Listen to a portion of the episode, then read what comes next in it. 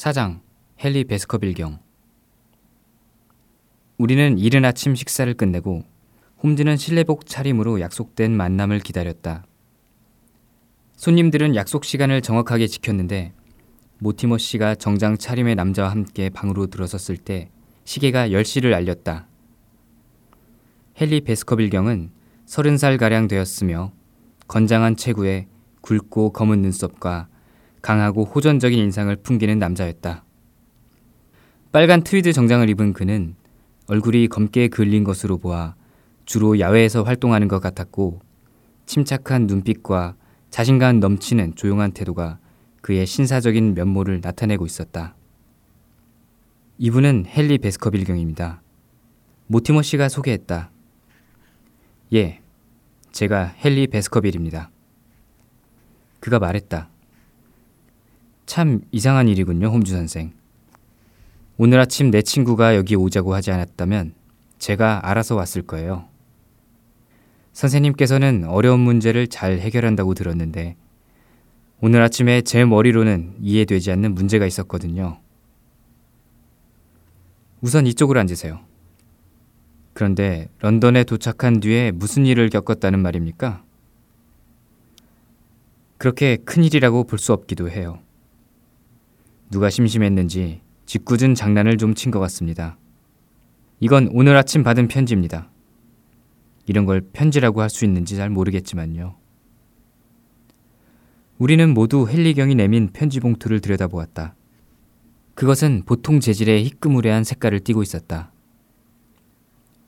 주소란에는 조잡한 필체로 노선벌랜드 호텔 헨리 베스커빌 경 이라고 쓰여 있고 어제 날짜로 차린 크로스 소인이 찍혀 있었다.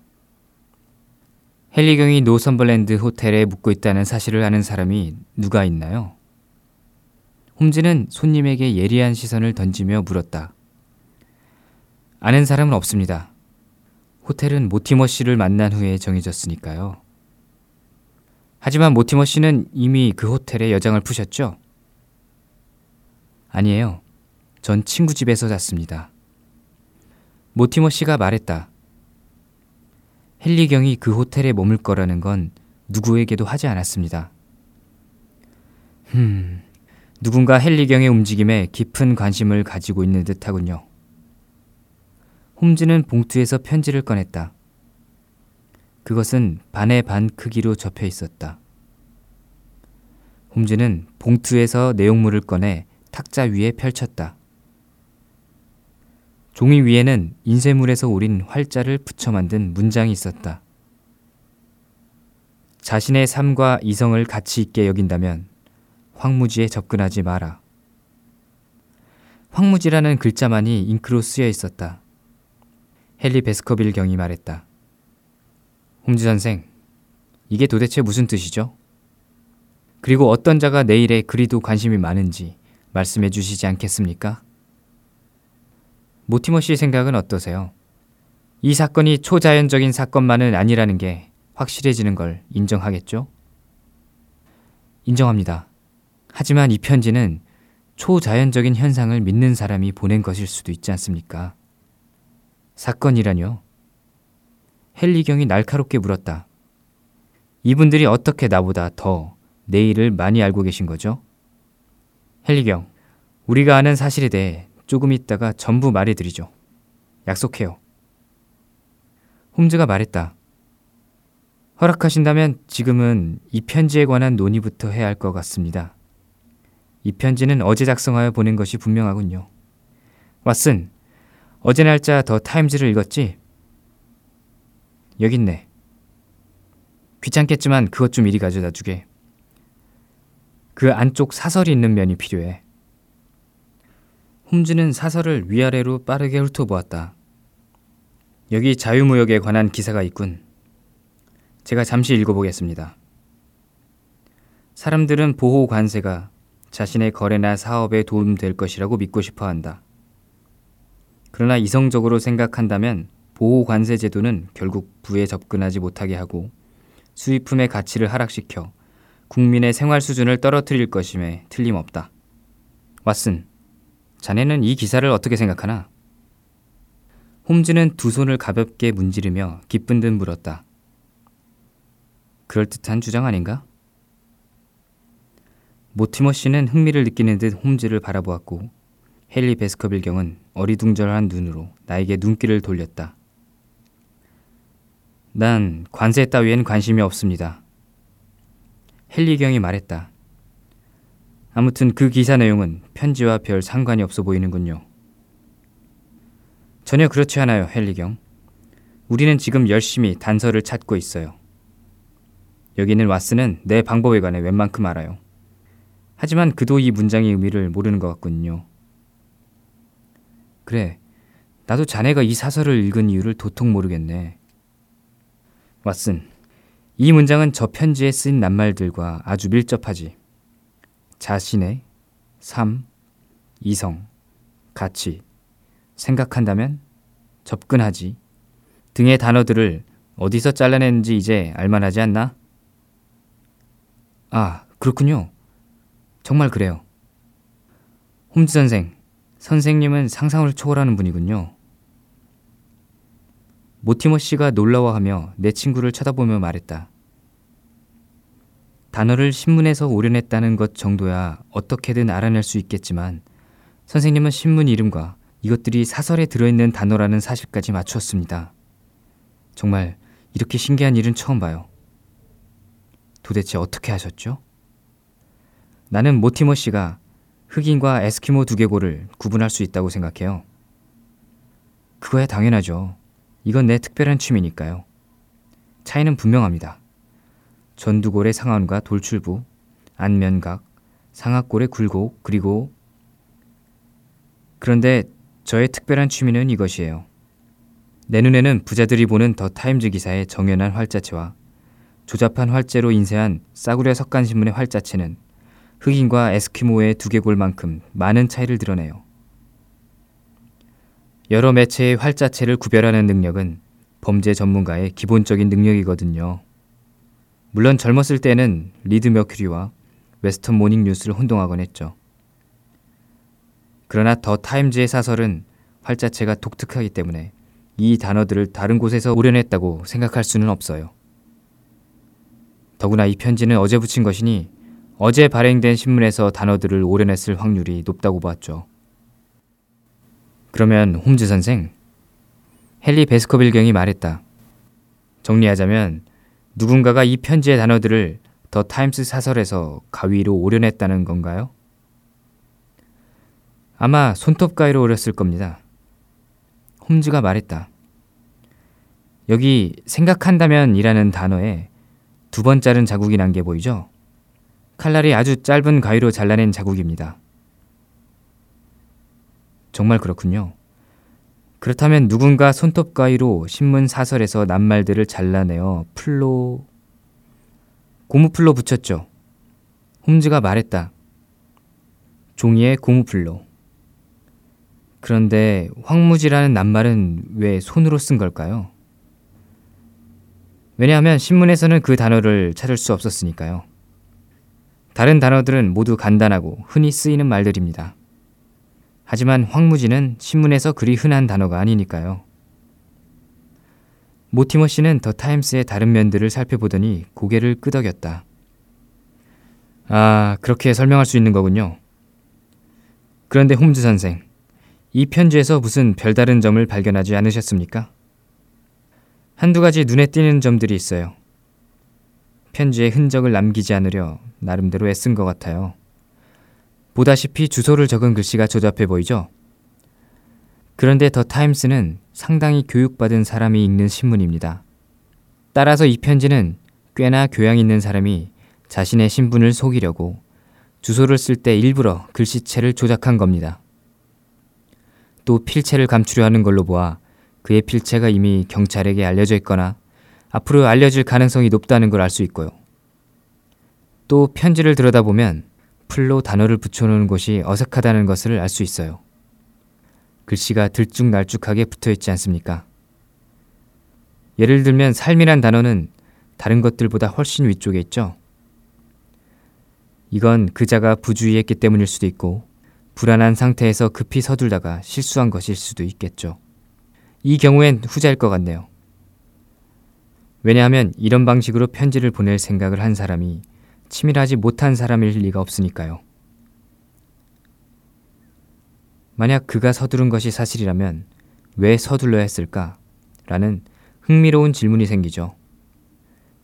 어떤 편지든 아침에 배달되도록 표시된 것은 아침에 헨리경이 호텔을 떠나기 전에는 배달될 겁니다. 편지 작성자는 누가 방해할까봐 걱정했을까요? 그러면 그를 방해하는 사람은 누굴까요?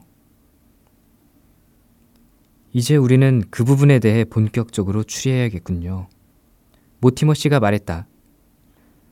말하자면 우리는 지금 가능성을 살펴보고 가장 근접한 것들로 범위를 좁혀가는 중입니다. 그것은 상상력을 과학적으로 이용하는 거죠. 언제나 물질적 근거를 가지고 추측해 나갈 수 있습니다. 여러분들은 못 믿으시겠지만 나는 이 주소가 호텔에서 쉬었다는 것을 거의 확신합니다. 그건 어떻게 하십니까? 여기를 보면 글씨를 쓸 때 펜과 잉크 둘 다 문제가 있었다는 걸 알 수 있어요. 펜촉이 묻었는지 한 단어를 쓸 때 두 번이나 종이가 긁혔고 짧은 주소를 쓸 때도 세 군데나 글씨가 흐려진 걸로 볼 때 잉크도 부족했던 것 같습니다.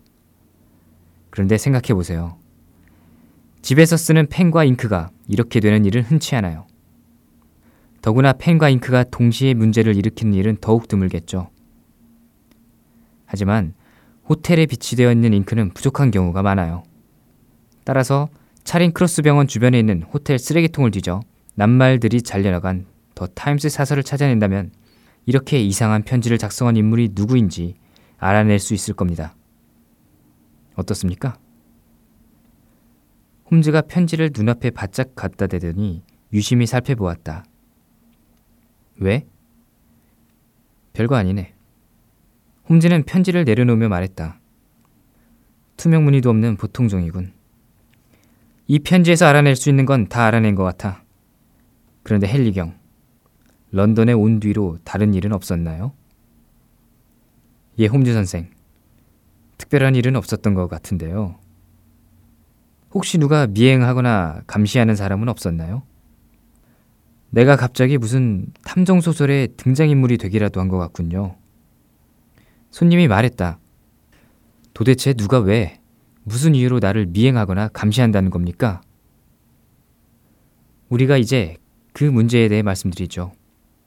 그런데 헨리경, 우리에게 사소한 사건이라도 말해줄 만한 게 없나요?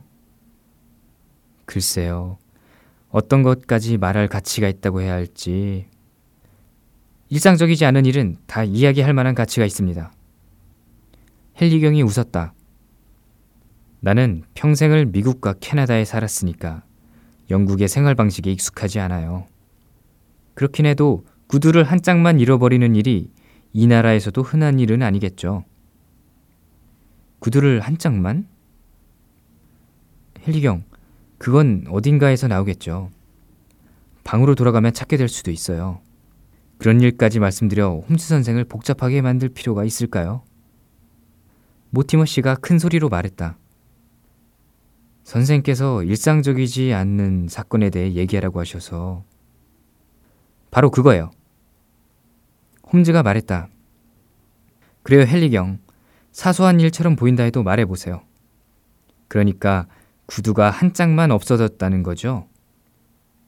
아, 어딘가에서 나오겠죠. 내 기억으론 어젯밤 분명히 한 켤레를 문 밖에 뒀는데 오늘 아침에 보니 한 짝만 남아 있었습니다. 그래서 구두 닦기 소년에게도 물어봤는데 모르는 일이라고 하더군요. 그런데 그 구두는 어젯밤 스트랜드가에서 6달러로 주고 새로 산 새 신발이었습니다. 아직 한 번 신어보지도 않았는데 한 번도 신지 않은 구두를 뭐 때문에 닦으라고 밖에 내놨죠? 광택을 내려고 그랬죠. 무두질한 가죽 구두였거든요. 그러니까 헨리경은 어제 런던에 도착하자마자 구두부터 한 켤레 사셨던 거군요. 저는 어제 다른 것들도 많이 샀습니다. 모티머 씨와 함께 말이에요. 저택의 주인이 되려면 그에 걸맞는 옷차림이 필요하지 않겠습니까? 나는 그동안 미국 서부에 살면서 옷차림 같은 걸 신경 쓰지 않고 지냈어요. 그런데 6달러짜리 갈색 구두를 신어보기도 전에 한 짝을 도둑맞은 거죠. 훔쳐서 가져가봐야 신을 수도 없을 텐데. 홈즈가 말했다. 저도 모티머 씨와 같은 생각이에요. 없어진 구두야 금방 돌아올 테죠. 준 남작이 결연하게 말했다. 자, 여러분. 나는 내가 겪은 사소한 일까지 충분히 말씀드린 것 같습니다.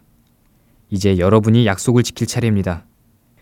도대체 이 모든 일들이 어떻게 된 건지 말씀해 주세요. 그렇게 요구하시는 건 당연합니다. 홈즈가 대답했다.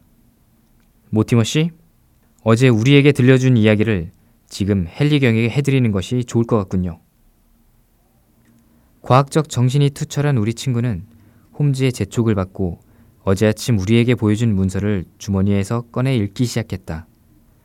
헨리 베스커빌 경은 집중해서 듣다가 때때로 놀란 듯 나직한 탄성을 질렀다. 음, 나는 복수와 유산을 함께 상속받은 것 같군요.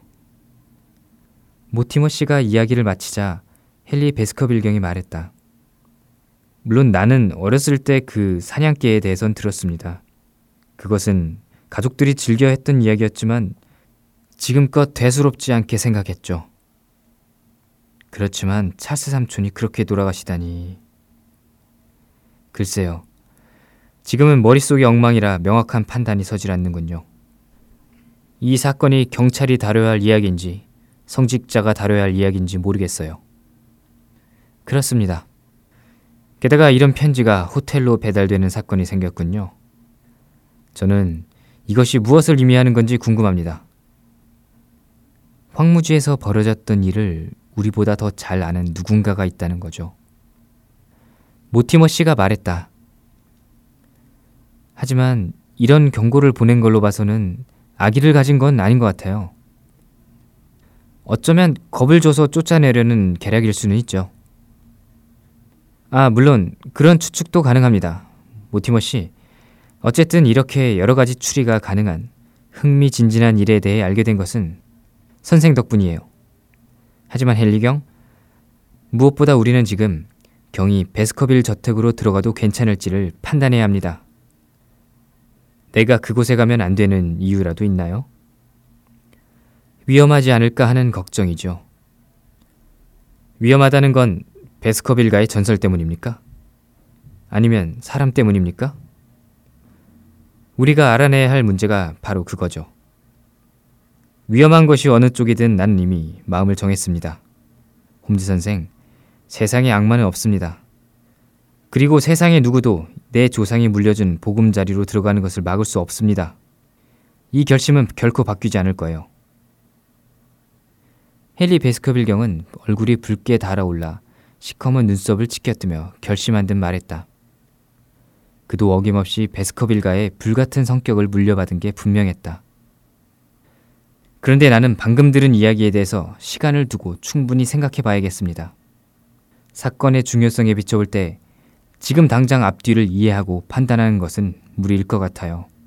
홈즈 선생, 지금 시각은 11시 반이고 나는 호텔로 돌아갈 생각입니다. 선생과 왓슨 박사가 2시까지 호텔로 오셨으면 합니다. 함께 점심을 먹고 싶습니다.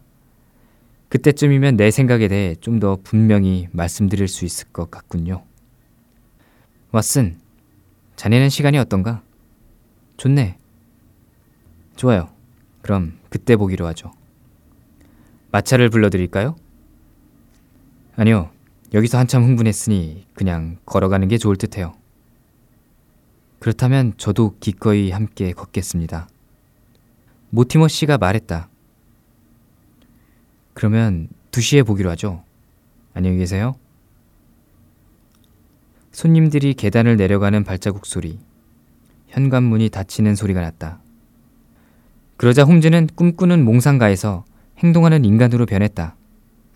서둘러 왓슨, 우물쭈물할 시간이 없네. 실내복 차림으로 자신의 방으로 달려간 홈즈는 눈 깜짝할 사이에 프로코트를 걸치고 돌아왔다. 우리는 계단을 뛰어내려 거리로 나섰다. 모티머 씨와 헨리 경은 200m가량 앞에서 옥스퍼드가 쪽으로 접어들고 있었다. 가서 붙잡을까? 그건 절대로 안 돼, 왓슨. 자네만 좋다면 나는 자네와 단둘이 걷고 싶네. 우리 친구들은 현명한 선택을 했군. 산책하기에 참 좋은 아침 날씨가 아닌가. 홈즈는 그들과의 거리가 절반 정도로 좁혀질 때까지 걸음을 재촉했다. 그리고 100m 정도 거리를 두고 우리는 두 사람의 뒤를 따라가다 옥스포드가를 지나 리젠트가로 걸어갔다. 그들이 가게 쇼윈도를 들여다보면 홈즈도 똑같은 행동을 했다. 갑자기 홈즈가 나직하게 탄성을 질렀다. 그가 정신없이 쳐다보고 있는 것은 길 건너편의 이륜 마차였다. 그 마차는 서 있다가 곧 서서히 달리기 시작했다. 그 안에는 한 남자가 타고 있었다. 저자의 왓슨, 따라가자고. 최소한 저 남자의 얼굴은 똑똑히 볼 수 있을 거야. 마차의 유리창으로 덥수룩한 검은 수염을 기른 자가 우리를 쏘아보고 있었다.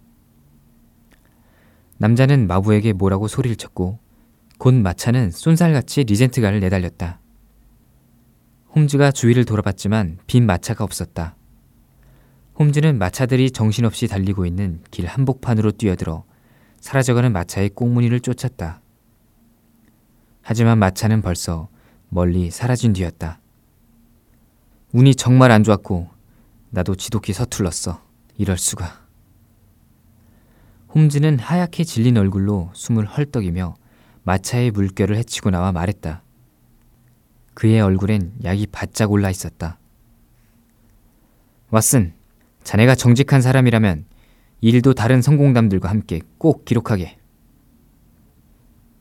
그 남자는 도대체 누군가? 전혀 짐작도 안 가는군. 스파이?